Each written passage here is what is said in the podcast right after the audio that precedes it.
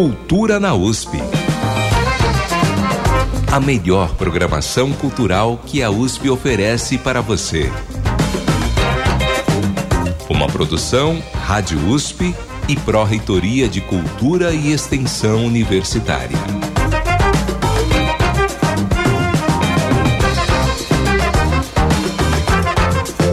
Olá, seja muito bem-vindo e muito bem-vinda ao Cultura na USP, seu novo espaço na Rádio USP, onde você fica por dentro das melhores dicas culturais. Aqui você acompanha a agenda cultural, entrevistas, notícias e novidades sobre iniciativas pioneiras, projetos criativos e uma série de espaços para lá de interessantes. E o melhor, quase tudo de graça ou com preços muito abaixo do mercado para que todo mundo possa aproveitar.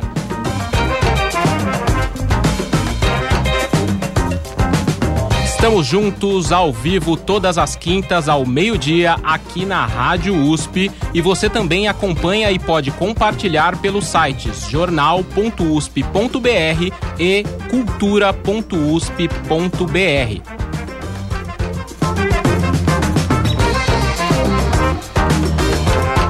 Fique ligado também no Instagram, arroba Cultura na USP, que está sempre trazendo uma série de conteúdos. E se quiser falar conosco ou mandar sugestões, estamos também no e-mail culturanausp.usp.br. Eu sou o Elcio Silva e estarei com vocês na próxima hora. Hoje, dia 11 de maio de 2023, os destaques são.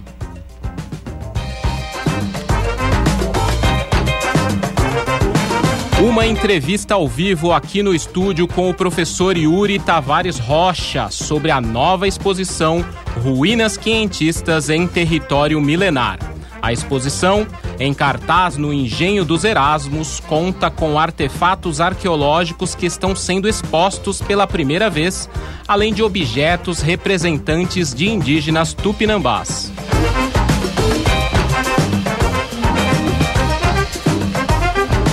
Já no Centro Cultural Maria Antônia, outra exposição recém-inaugurada traz obras de arte produzidas por ex-presos políticos a curadora Priscila Arantes, que foi encarcerada aos três anos de idade, junto com seu irmão e sua mãe, conversa conosco.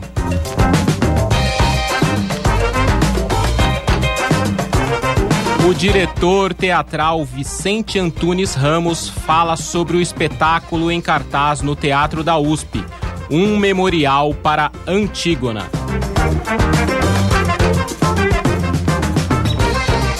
e agenda cultural com destaques da orquestra e do cinema da USP.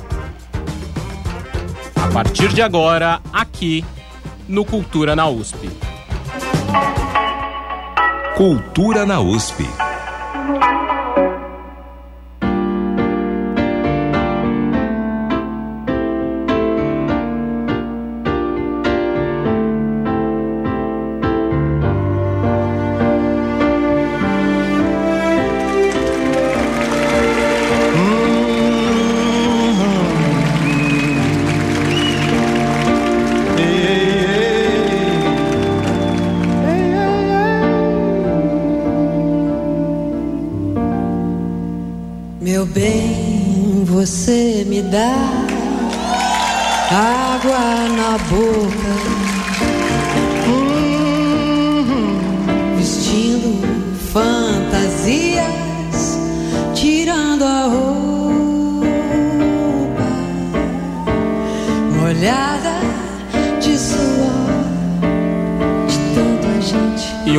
Programa de cultura não poderia iniciar sem antes prestar uma homenagem à grande artista Rita Lee, que perdemos nesta terça-feira.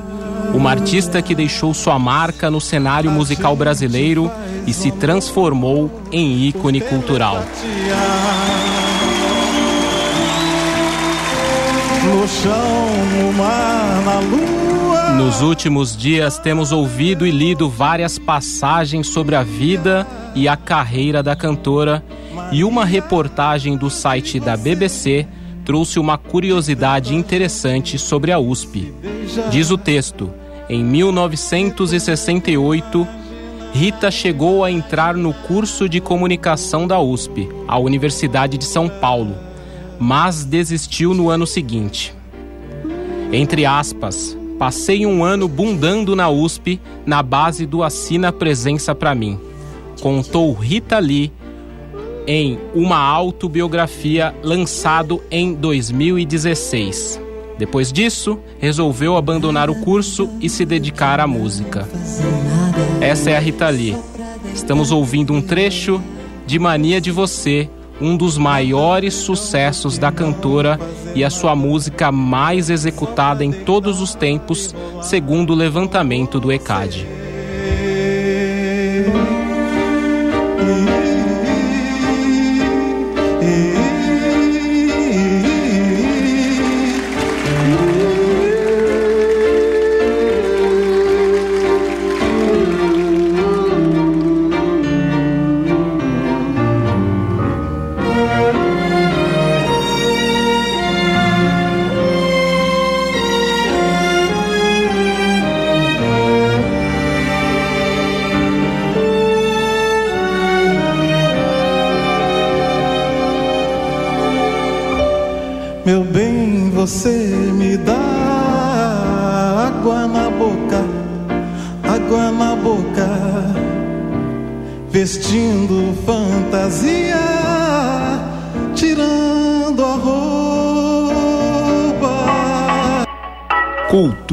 USP.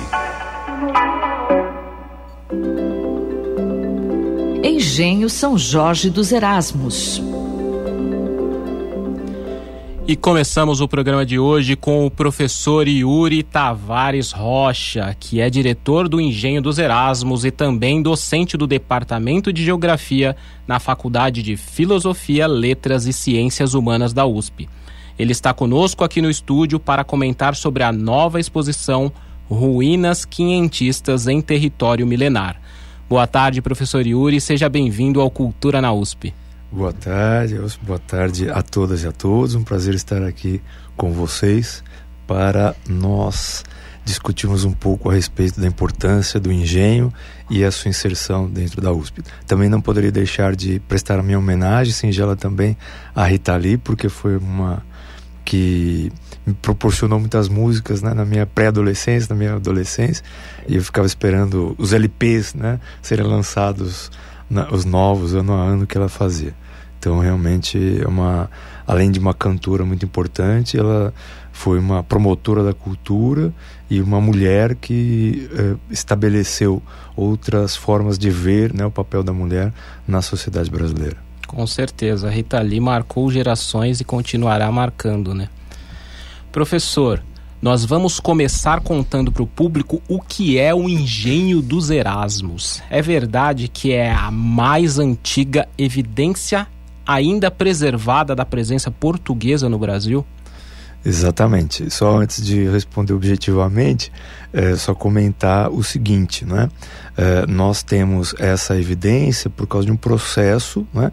Justamente o nome da, da exposição chama Território Milenar, né? Um dos, dos termos presentes no, no título da exposição. Então a gente é, tem que antes lembrar, não é, que o Brasil ele passa, não é, a ser conhecido uh, para o mundo ocidental com a sua, o seu descobrimento, o seu achamento, digamos assim, né, em 1500. Mas uh, existia né, uma população de etnias né, nativas, indígenas, e que essas uh, estavam já vivendo nesse território. Então, a, a partir da chegada né, do, dos europeus, principalmente dos portugueses, e que era a intenção desses povos europeus sair pelo mundo e buscar mercadorias que fossem valorizadas, né, e dessem, digamos assim, ganhos às suas coroas, uh, eles uh, acabaram chegando ao Brasil e descobriram né, que, uh, em princípio, só tinha um produto que era o pau-brasil, né, inclusive chamado Ibirapitanga pelos indígenas, que é madeira vermelha.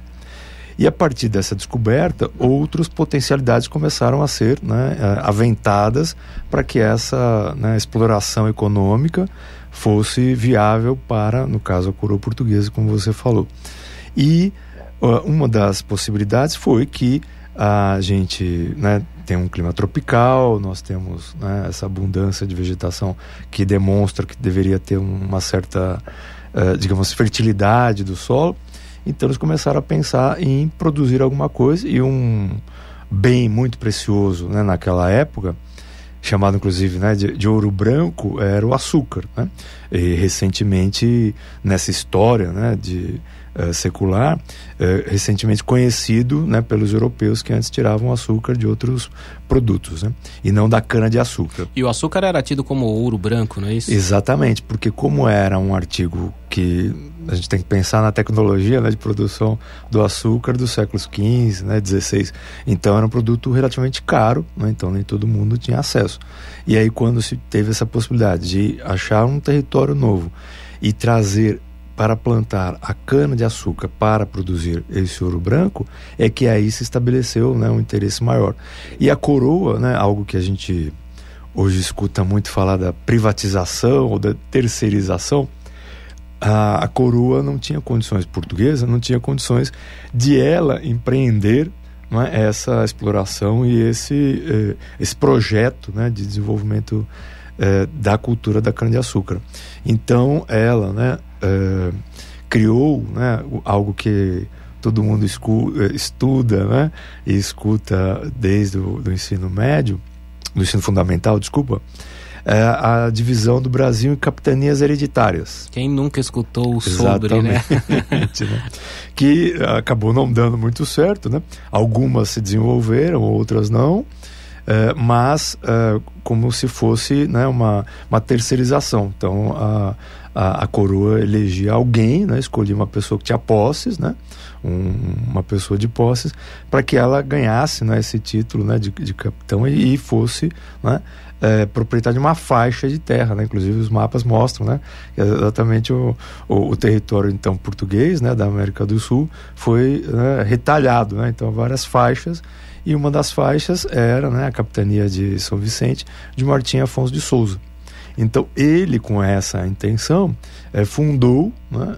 É, o que a gente chama, né, o, o órgão, né, que pertence à Pró-Reitoria de Cultura e Extensão, ele tem o nome de Monumento Nacional Ruínas São Jorge dos Erasmos, né? E aí então é instalado junto com outras iniciativas, né, em outras capitanias e também na própria eh, capitania de São Vicente, outras uh, iniciativas de instalação de engenho e da plantação da cana de açúcar, né, no, é, é na região. É importante que você citou São Vicente, né? Porque a USP ela tem diversas unidades aí espalhadas pelo estado de São Paulo e é, a Baixada Santista tem um monumento. Então fale um pouco para o ouvinte aonde fica exatamente o Monumento Nacional Ruínas Engenho São Jorge dos Erasmos. Esse Exa nome é grande. Exatamente. é.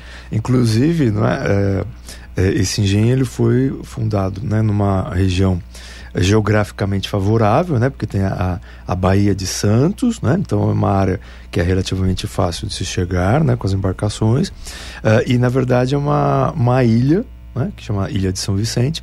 E foi encontrado um local perto de um morro, chama, chamando, chamado hoje Morro Nova Sintra, onde tinha né, tem né, o Rio, São Jorge, que fazia a, a movimentação da moenda. Uh, e essa região também tinha uma facilidade de você exportar né, essa produção de cana-de-açúcar. Então, os, os rios né, eram usados como hidrovias, digamos assim, né? lógico, não como as de hoje, mas com pequenas uh, canoas, embarcações, para transportar até, até o porto. Então, ele se localiza né, uh, mais ou menos na metade, né, na parte mais interna da ilha de São Vicente, que é uma ilha que é dividida entre os municípios de São Vicente e de Santos. Né? Ambos municípios também têm territórios continentais, digamos assim, né? não só na ilha. Mas uh, a ilha tem essa divisão e uh, uh, o, as ruínas ficam perto da divisa né? de, de São Vicente com Santos. E, e, hoje a gente também tem uma situação né, geográfica favorável, porque nesse morro muito da vegetação ainda atlântica, né, remanescente ainda é preservada. Uma parte desse morro, inclusive, agora foi aprovado recentemente o plano de manejo do Parque Natural Municipal Engenho, São Jorge dos Erasmos, né? Então é uma unidade de conservação que também preserva é, esse contexto, né, do que muitos pesquisadores hoje, hoje em dia chamam de paisagem biocultural porque ela tem essa história, né? antes dos portugueses chegarem e depois da chegada dos portugueses com a, a própria instalação e a atividade do, do engenho. É, eu acho que é importante é, que você citou até a questão do território, né? Porque isso traz aí um fato novo para essa exposição. Explica exatamente o que ela traz de novo para o visitante desse espaço, qual é essa visão que vocês procuraram trazer e como surgiu essa ideia, esse, de onde surgiu essa ideia, esse processo tão inovador para propor essa nova narrativa. Perfeito. É, é, bom a gente lembrar né, que esse, esse engenho funcionou né, até o século XVI, XVII, depois teve né, uma fase de, de abandono, digamos assim. Uh, e meados do século passado, né, mais precisamente 1958, é, esse terreno onde estão as ruínas né, desse, desse engenho, que é, é considerado uma das evidências né, mais bem preservadas no território é, brasileiro, e a gente pode dizer então né, das Américas, né, porque é nessa parte que os portugueses estiveram, é, mais preservado desse, desse momento histórico. Né? Então, a, a, essa é, essa área foi doada à USP em 1958. Então a universidade tem esse único sítio arqueológico, né, sob sua administração, como órgão da Pró-Reitoria de Cultura e Extensão.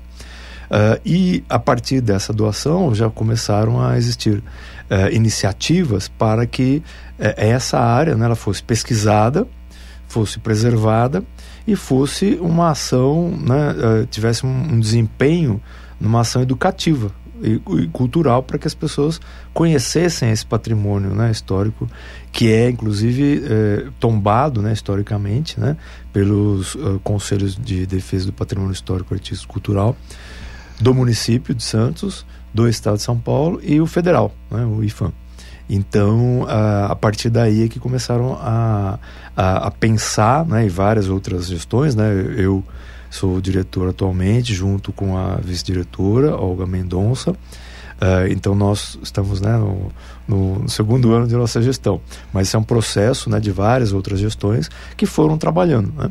Uma das iniciativas uhum. muito importante foi a construção né, da base uh, avançada de pesquisa e, e, e, cultura e extensão e que ela pudesse uh, abrigar né, a, as atividades de pesquisa e as atividades educativas, como, por exemplo, a gente tem uma sala de aula, a gente tem um auditório, né, tem as, a, as instalações administrativas.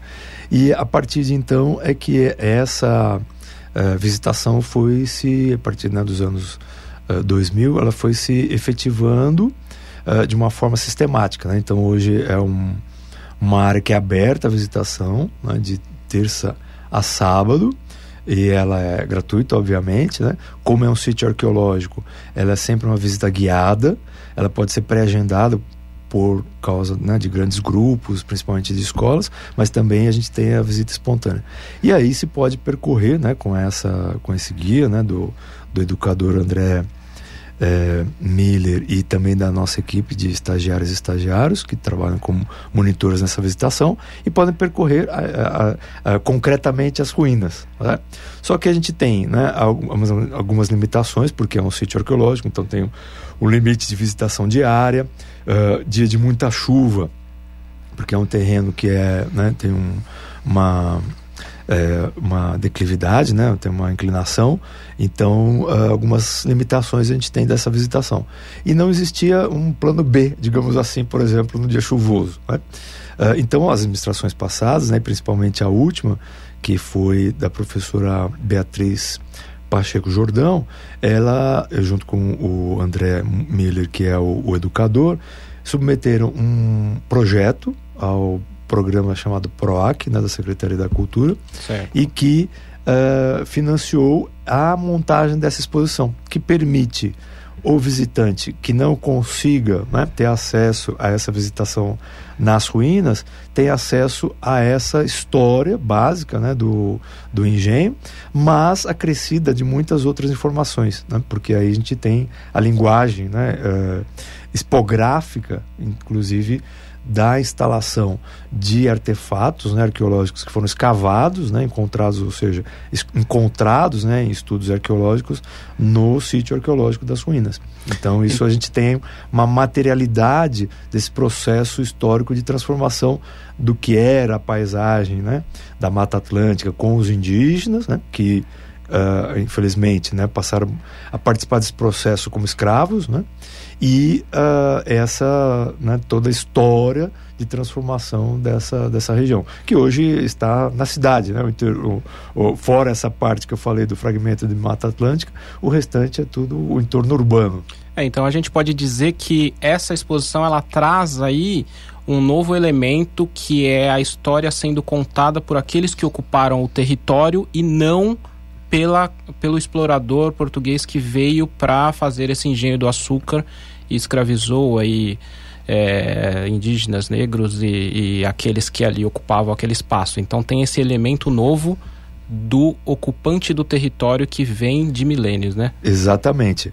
É, essa história, né, é muito importante ser contada no processo de decolonização, né? Porque uh, né, eu, pelo menos, né, sou de uma geração que se fala muito pouco dessa questão de que o que existia antes da chegada, né, dos portugueses, né? Então esse processo educativo é muito importante, né? E como você falou, não só os indígenas, mas também uh, tem registros históricos, né, que já mostravam a presença de africanos escravizados que vinham já com um conhecimento prévio do processo, né, de produção uh, do açúcar. Né? Então é, é uma a exposição que leva esse nome, né, Ruínas Quentistas de Território Milenar, justamente para mostrar esses dois lados né, desse mesmo território.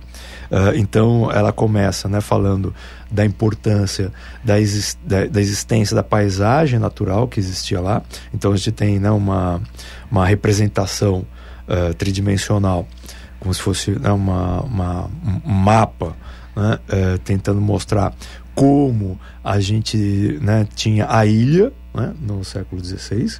E depois a gente tem várias outras informações sobre esses povos, né, os que é, povoavam a região litorânea do Brasil, que chamavam os povos do sambaqui, sambaqueiros, que é, é, existiam na região. Então a gente tem uma, uma, como a gente poderia falar, como se fosse uma maquete, né? só que não de uma construção. Ela se chama diorama. Então ela, ela é uma maquete né, em escala é, para mostrar como era a vida dos povos né, sambaqueiros, porque o, o termo vem do sambaqui, que é um depósito como se fosse um local de resíduos que eram guardados, né, restos de, de alimento, como as conchas, restos né, de cerâmica quebrada, até né, algumas pessoas, alguns corpos humanos. Né?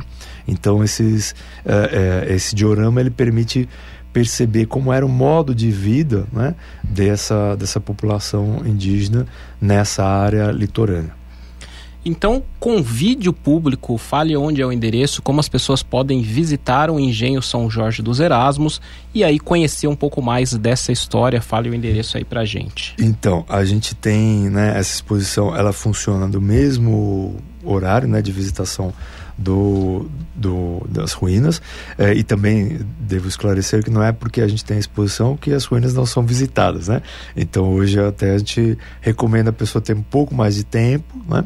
Porque a gente tem, né, além do diorama, além desse mapa, a gente tem uma mapoteca, a gente tem uma arte feita exclusivamente por uma artista né, de etnia indígena chamada Moara Tupinambá, é, então tem né, muitos uh, elementos né, a serem visitados nessa, nessa exposição. E ela fica então aberta também né, de terça a sábado, das nove da manhã até as quatro da tarde. Uh, ambas as visitas né, podem ser espontâneas ou podem ser uh, monitoradas. O, o Engenho São Jorge dos Erasmus fica na região noroeste né, do município de Santos, na Vila São Jorge, na rua Alan Cyber. Agora me esqueci o número, mas não tem erro. É uma rua que acaba na entrada ah, do, do, do, engenho. E né, a gente recomenda né, a pessoa também uh, ir com calçado né, adequado para né, andar na, na grama. Né? E, e a região, é, além de você conhecer não é, a exposição, você consegue também ver é, esse fragmento né, de vegetação, que é uma moldura, né, um entorno que tem na, uh, ao fundo né, da, das ruínas. Perfeito. Conversamos com o professor Yuri Tavares Rocha, diretor do Engenho dos Erasmos em Santos. Se você quer visitar esse local, acesse cultura.usp.br e veja as informações. Muito obrigado pela presença, professor Yuri. Ah, eu que agradeço e espero a presença de todas e de todos. Muito obrigado e sucesso nesse programa porque é uma iniciativa importantíssima porque faz parte não é, do processo educativo que a cultura seja a melhor forma da melhor forma comunicada à população. Então agradeço muito o convite e a iniciativa. Muito obrigado professor. Cultura na USP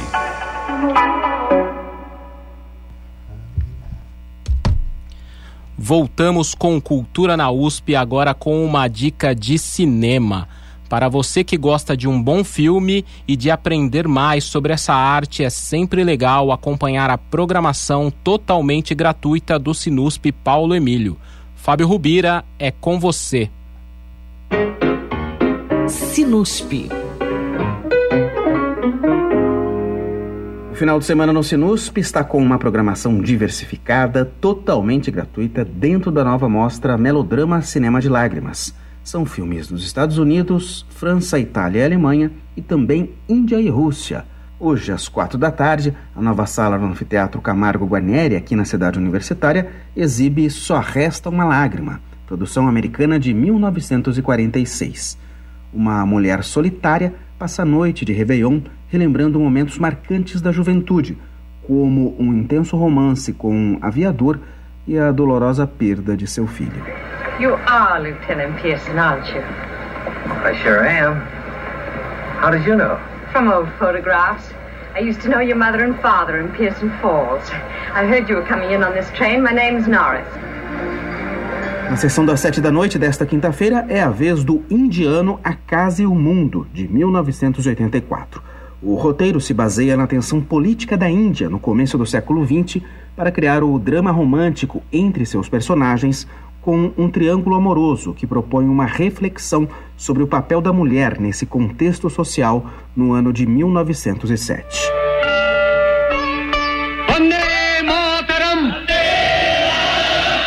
স্বদেশি করলে যদি তাদের টনক কিছুটা নড়ে তাহলে সেটাই করা উচিত যে আমাদের দেশের টাকা বিদেশি তহবিলে যাবে কেন Amanhã, sexta-feira, às quatro da tarde, também no Camargo Guarnieri, é a vez de Os Guarda-Chuvas do Amor, produção francesa e alemã de 1964. Completamente cantado, o filme troca diálogos por músicas para falar do amor de um mecânico por uma vendedora de guarda-chuvas em um relacionamento interrompido pela guerra.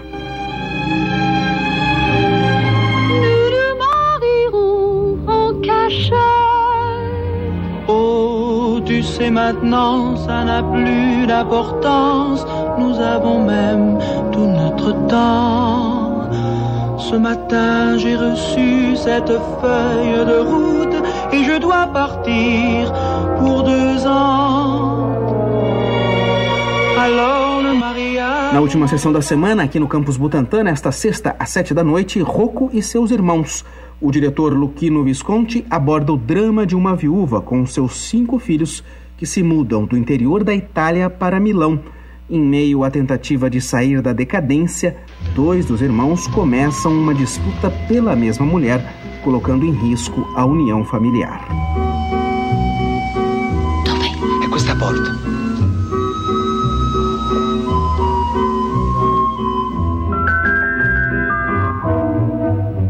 Siete meridionali, eh?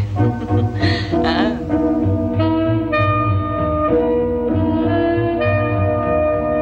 Come? Oh! A me, tu, il permesso lo dovresti sempre cercare. No final de semana, a programação prossegue na Sala do Sinusp, no Centro Maria Antônia, na Vila Buarque, região central da capital, também com exibições grátis. Entre os destaques, quando voam as cegonhas, de 1957, único filme soviético a ganhar a Palma de Ouro em Cannes.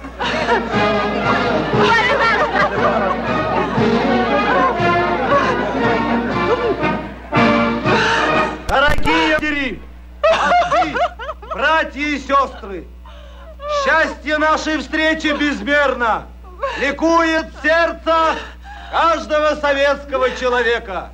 Радость поет в сердцах. Эту радость! E no domingo também às quatro, Tudo o que o Céu Permite, de 1955. Listen, Mother, somebody in this family's got to think straight. And you don't think I can? I think all you see is a good-looking set of muscles. Why, Ned. All right, maybe I'm a snob. But it isn't just a question of whether he's a gardener. They'll say he's younger than you are. A história de uma viúva da alta sociedade que choca amigos e filhos quando se apaixona por um jardineiro mais novo. God knows I love you, but I won't let Ned, nor Kay, nor anyone else run our lives, Carrie. Don't you see we'd never be happy if we did? I can see that you don't want to listen to anybody's ideas but your own. And I can see that you're trying to make me choose between you and the children. A programação completa de Melodrama Cinema de Lágrimas, em cartaz até o final deste mês de maio, pode ser conferida em www.usp.br/sinusp. Sessões sempre grátis e abertas ao público em geral. Fábio Rubira para o Cultura na USP. Sinusp.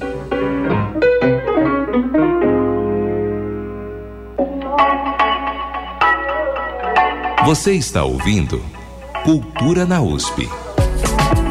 A melhor programação cultural que a USP oferece para você.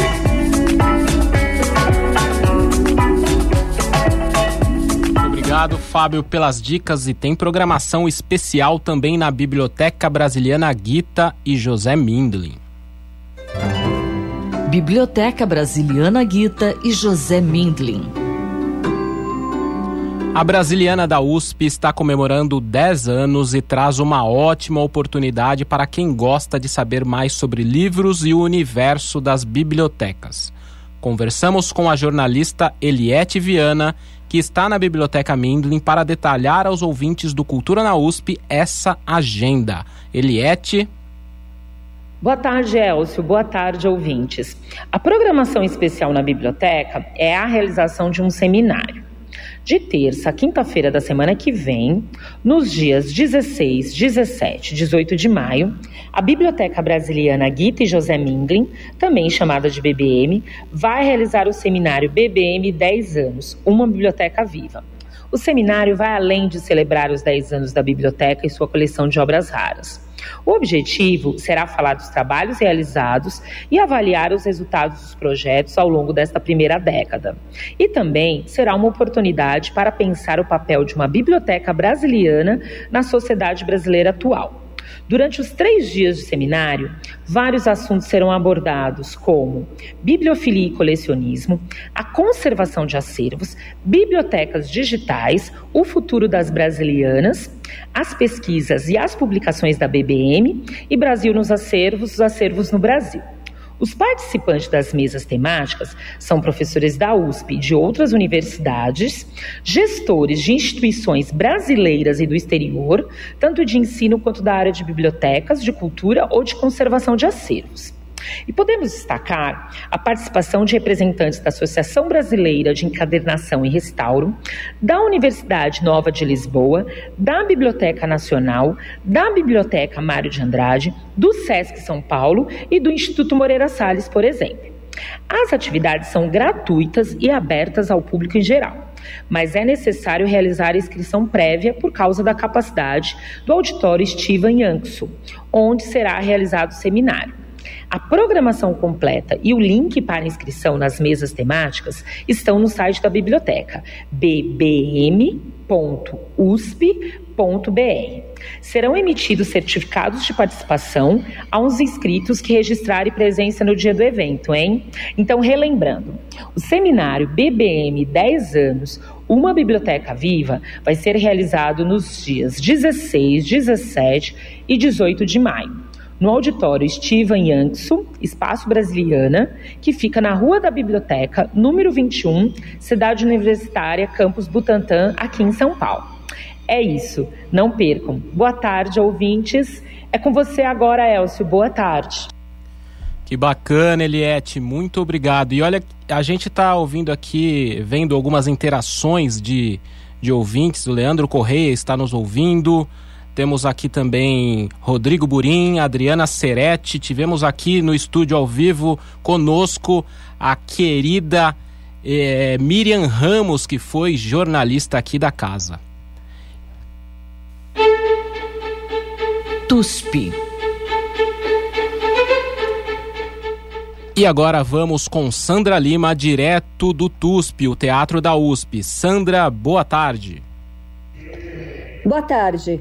Este é o último final de semana do espetáculo Memorial para Antígona no Teatro da USP. Criação do Comitê Escondido, a peça relaciona a tragédia grega de Sófocles com a lei da anistia. Para isso, a companhia se inspirou no texto clássico e em uma pesquisa de documentos das sessões do Congresso Nacional que debateram essa lei. Para nos contar um pouco sobre essa produção, eu conversei com o diretor e dramaturgo Vicente Antunes Ramos.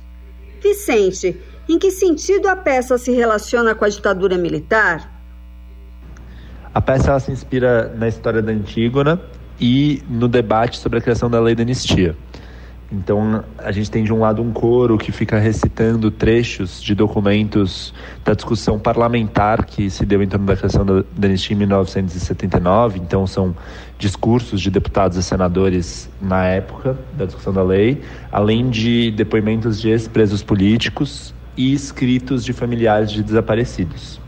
Além disso, a peça se organiza em torno de uma ideia de uma inauguração de uma estátua para Antígona a Antígona foi essa personagem grega é, de uma tragédia escrita pelo Sófocles, que foi condenada por enterrar o irmão contra uma proibição do Creonte, que era o governante da cidade. Então, o Creonte proíbe que o irmão dela seja enterrado e ela vai lá e enterra.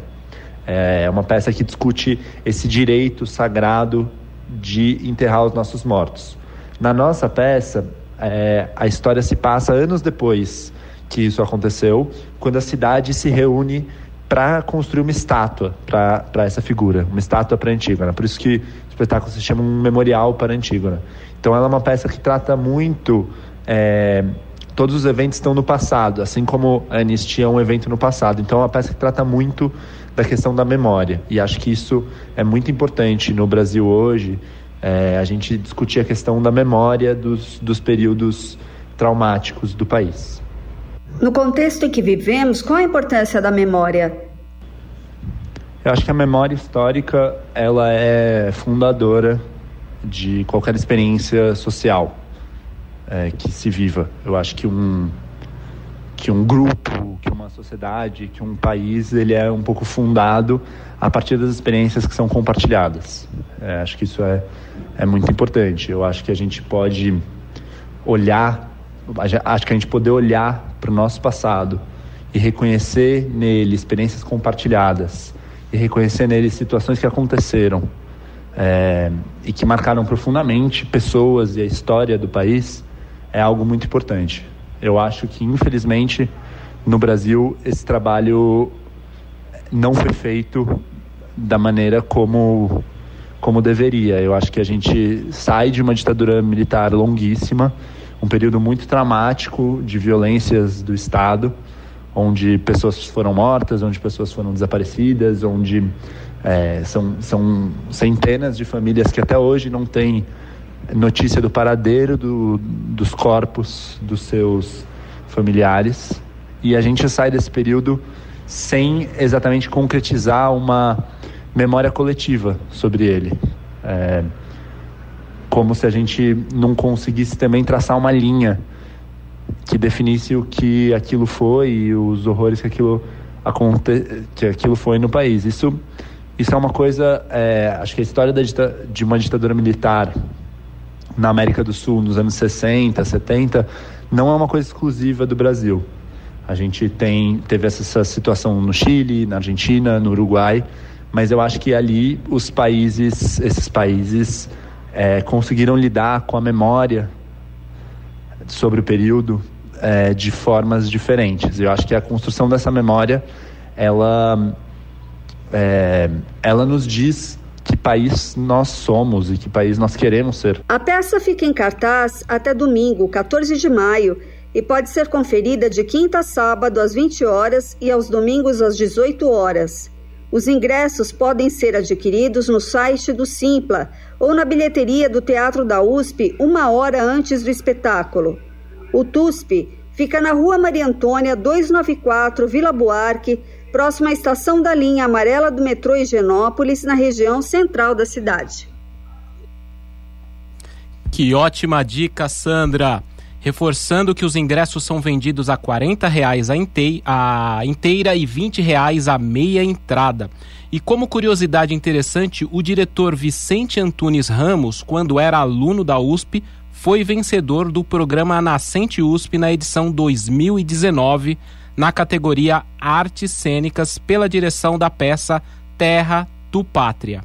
E agora nós vamos voltar com a Sandra, porque aí no mesmo lugar tem também uma nova exposição inaugurada no Centro Maria Antônia. Não é isso, Sandra? Pode nos contar um pouco mais? Lembrar para resistir à ameaça do esquecimento da história. Este é o objetivo da exposição Imagem Testemunho, experiências artísticas de presos políticos na ditadura civil-militar, em cartaz no Centro Maria Antônia. São 41 pinturas, gravuras e desenhos que compõem a mostra e testemunham os 21 anos de violação dos direitos humanos, assassinatos e torturas que ocorreram no país. Realizada em parceria com o Memorial da Resistência, a mostra inclui trabalhos artísticos de 12 presos políticos durante os anos 70 em presídios de São Paulo. As obras foram reunidas durante anos pelos ex-presos políticos Alípio Freire e Rita Cipaí. A curadora da exposição, Priscila Arantes, uma das crianças presas durante a ditadura, também teve seu pai preso e é um dos participantes que expõe uma pirogravura. Para falar da mostra, conversei com a curadora Priscila. Como foi feito esse recorte? Essa, esse recorte é, dessa exposição, né, com essas 40 imagens, fazem parte de uma coleção maior, uma das únicas dentro do contexto da América Latina, é, de em torno de 300 obras, né, que foram doadas é, pela Rita Cipaí para um memorial é, é, da resistência. E, e, elas foram essas obras elas foram colecionadas é, pelo Alípio Freire né que é um preso político ex-preso político militante jornalista que reuniu durante anos essas obras essas, essa coleção. O que o público pode encontrar na exposição você encontra, são dois andares, né? É, onde você encontra, então, produção de 12 integrantes né, da mostra, além das obras, né, da biografia de cada integrante, né, e um verbete de algumas obras.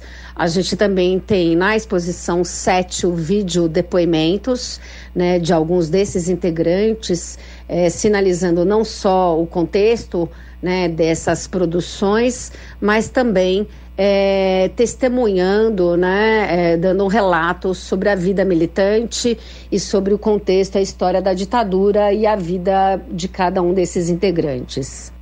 Qual é o conceito da mostra?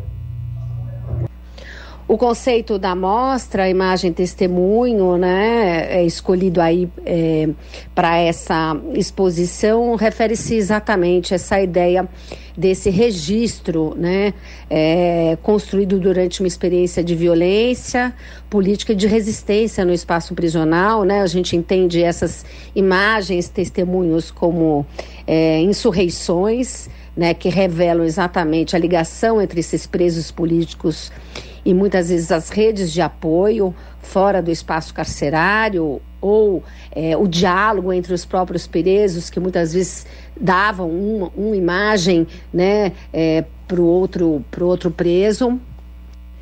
É, e uh, além disso, a exposição conta também com alguns recortes é, de jornais né, referentes à primeira é, exposição dessa ordem, quer dizer, então essa exposição ela não tem esse caráter de ineditismo, diríamos assim, né, porque já tiveram outras exposições. Dessa primeira exposição foi intitulada Pequenas Insurreições Memória que ela foi organizada exatamente pelas entidades promotoras do prêmio Vladimir Herzog de Anistia e Direitos Humanos. Ela foi uma exposição em 1984 apresentada exatamente na sede da Associação Brasileira de Imprensa é, em São Paulo, na ABI, né? E essa, muitas dessas obras, né, que fazem parte dessa coleção, integraram depois, né, catálogos, revistas, é, é, livros sobre direitos humanos, por exemplo, né? É, e a gente acha não só importante reafirmar a importância dessa coleção, homenagear o Alipo Freire, que é o grande, diremos, curador dessa coleção, que foi a pessoa que fez essa coleção, né? E que atualmente faz parte aí do Memorial da Resistência, é, como um documento importante, né? Desse período é, obscuro da nossa história, né? E especialmente é, é, através dessas experiências artísticas ou dessas imagens, né? Realizadas por militantes políticos, né? Que resistiram ao regime militar, reafirmar a importância desses testemunhos como espaços de luta, resistência e insurreições. Além dos trabalhos artísticos, a exposição conta com sete entrevistas em vídeo com os presos políticos Aldo Arantes, Ângela Rocha, Arthur Scavone, Manuel Cirilo, Rita Cipaí, Sérgio Ferro e Sérgio Sister. A exposição fica em cartaz até dezembro no edifício Joaquim Nabuco e pode ser conferida de terça a domingo e feriados, das 10 às 18 horas, com entrada gratuita. O Centro Maria Antônia fica na Rua Maria Antônia, 258, Vila Buarque, próximo à estação da linha amarela do metrô Higienópolis, na região central da cidade. Que tema importante, essa exposição é muito interessante. Muito obrigado, Sandra. É sempre importante a gente lembrar para poder resistir para que esse obscurantismo nunca mais aconteça. E os ouvintes Ricardo Calhento e Leonardo Matos disseram que também estão nos ouvindo, nos acompanhando. Muito obrigado. E vamos a mais dicas do programa de hoje falando de orquestra. Cultura na USP.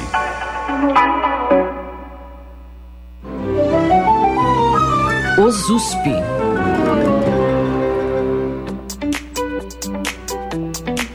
Nesse sábado, dia 13 às 16 horas, a Orquestra Sinfônica da USP apresenta mais um concerto gratuito e aberto a todos os interessados no Centro Cultural Camargo Guarnieri, aqui na cidade universitária.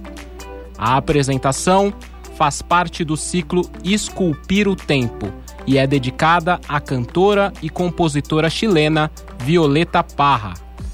O concerto terá a regência da também chilena Alejandra Urrutia.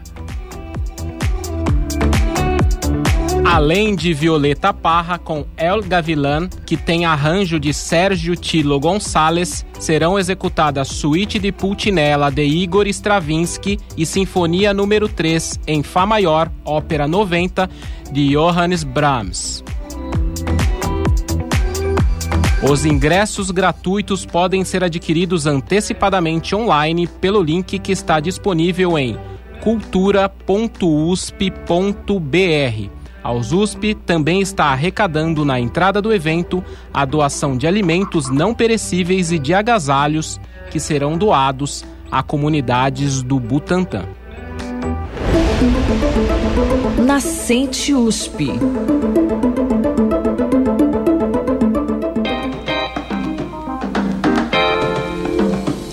Você é aluno da USP? Fique ligado, porque no próximo dia 15 serão abertas as inscrições para o maior e mais tradicional concurso artístico da universidade.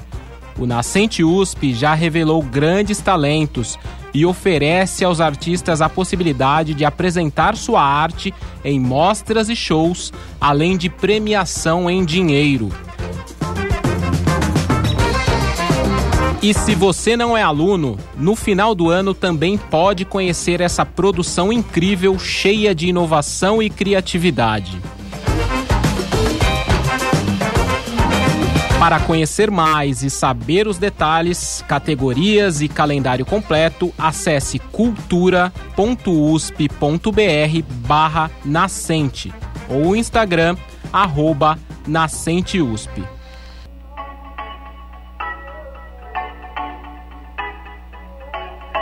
Vamos chegando ao final do programa, não sem antes lembrar que hoje é uma data muito especial para o universo cultural. Hoje é comemorado o Dia Nacional do Reggae no Brasil. Esta data foi definida por uma lei sancionada em 2012, marcando o aniversário de morte de Bob Marley em 1981, quando ele tinha 36 anos e foi vítima de um câncer.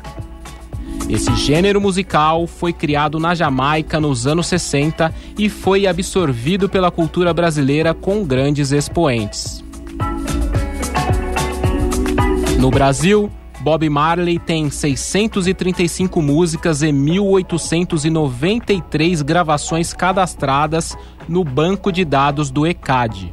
De todas essas, a canção de autoria de Bob Marley mais gravada por outros artistas e uma das mais tocadas no Brasil nos últimos anos foi Is This Love.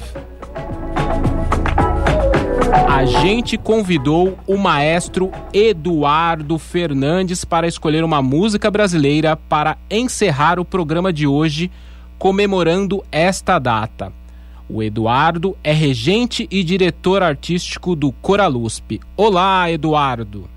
Oi, pessoal da Rádio USP. Aqui é o Eduardo Fernandes, regente e diretor artístico do Coralusp.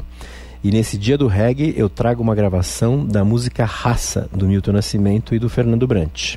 Como não poderia deixar de ser, é uma gravação de um grupo vocal, o Equali do Rio de Janeiro, que tem a direção do André Protásio e do Flávio Mendes. Nesse arranjo, o reggae não aparece desde o início, até porque a música do Milton não é um reggae. Os arranjadores respeitaram a versão original da música do Milton na primeira parte. No entanto, quando começa a segunda parte, onde a letra diz: É um lamento, um canto mais puro que ilumina a casa escura, o ritmo muda completamente e a música ganha uma versão reggae bastante swingada que contrasta com a primeira parte. Reparem que a partir de todas Marias, Marias Domingas, Atraca Vilma e Tia Ercília, o arranjo retoma a intensidade rítmica da primeira parte e vai assim até o seu final. Espero que vocês gostem dessa versão. Um grande abraço e até mais.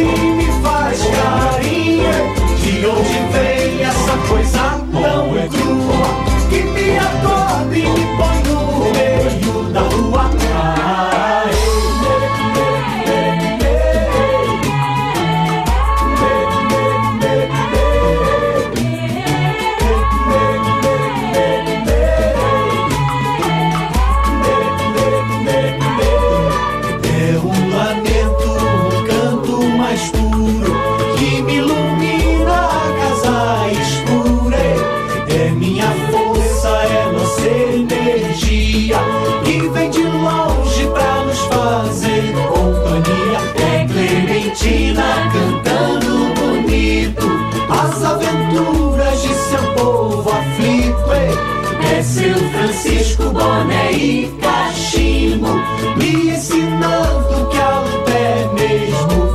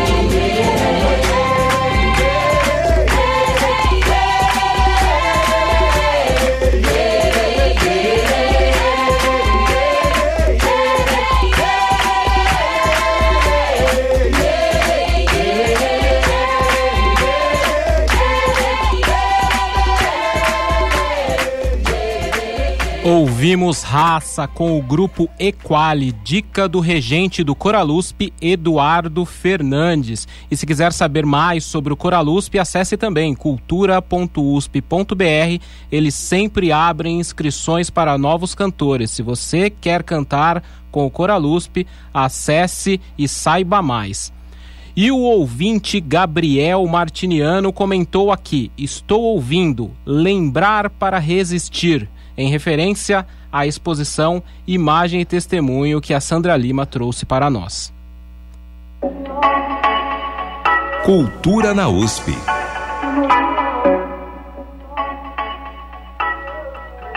E assim encerramos a edição de hoje do Cultura na USP, que foi apresentada por mim, Elcio Silva, com trabalhos técnicos de Benê Ribeiro, produção de Michel Sitnik e reportagens de Fábio Rubira, Sandra Lima e Eliette Viana. Obrigado pela sua companhia. Acompanhe também as dicas de hoje pelo Instagram, arroba Cultura na USP e fique com a gente na próxima quinta-feira, ao meio-dia, aqui na Rádio USP. Até lá! Você ouviu Cultura na USP. A melhor programação cultural que a USP oferece para você. Uma produção Rádio USP e Pró-Reitoria de Cultura e Extensão Universitária. Cultura na USP.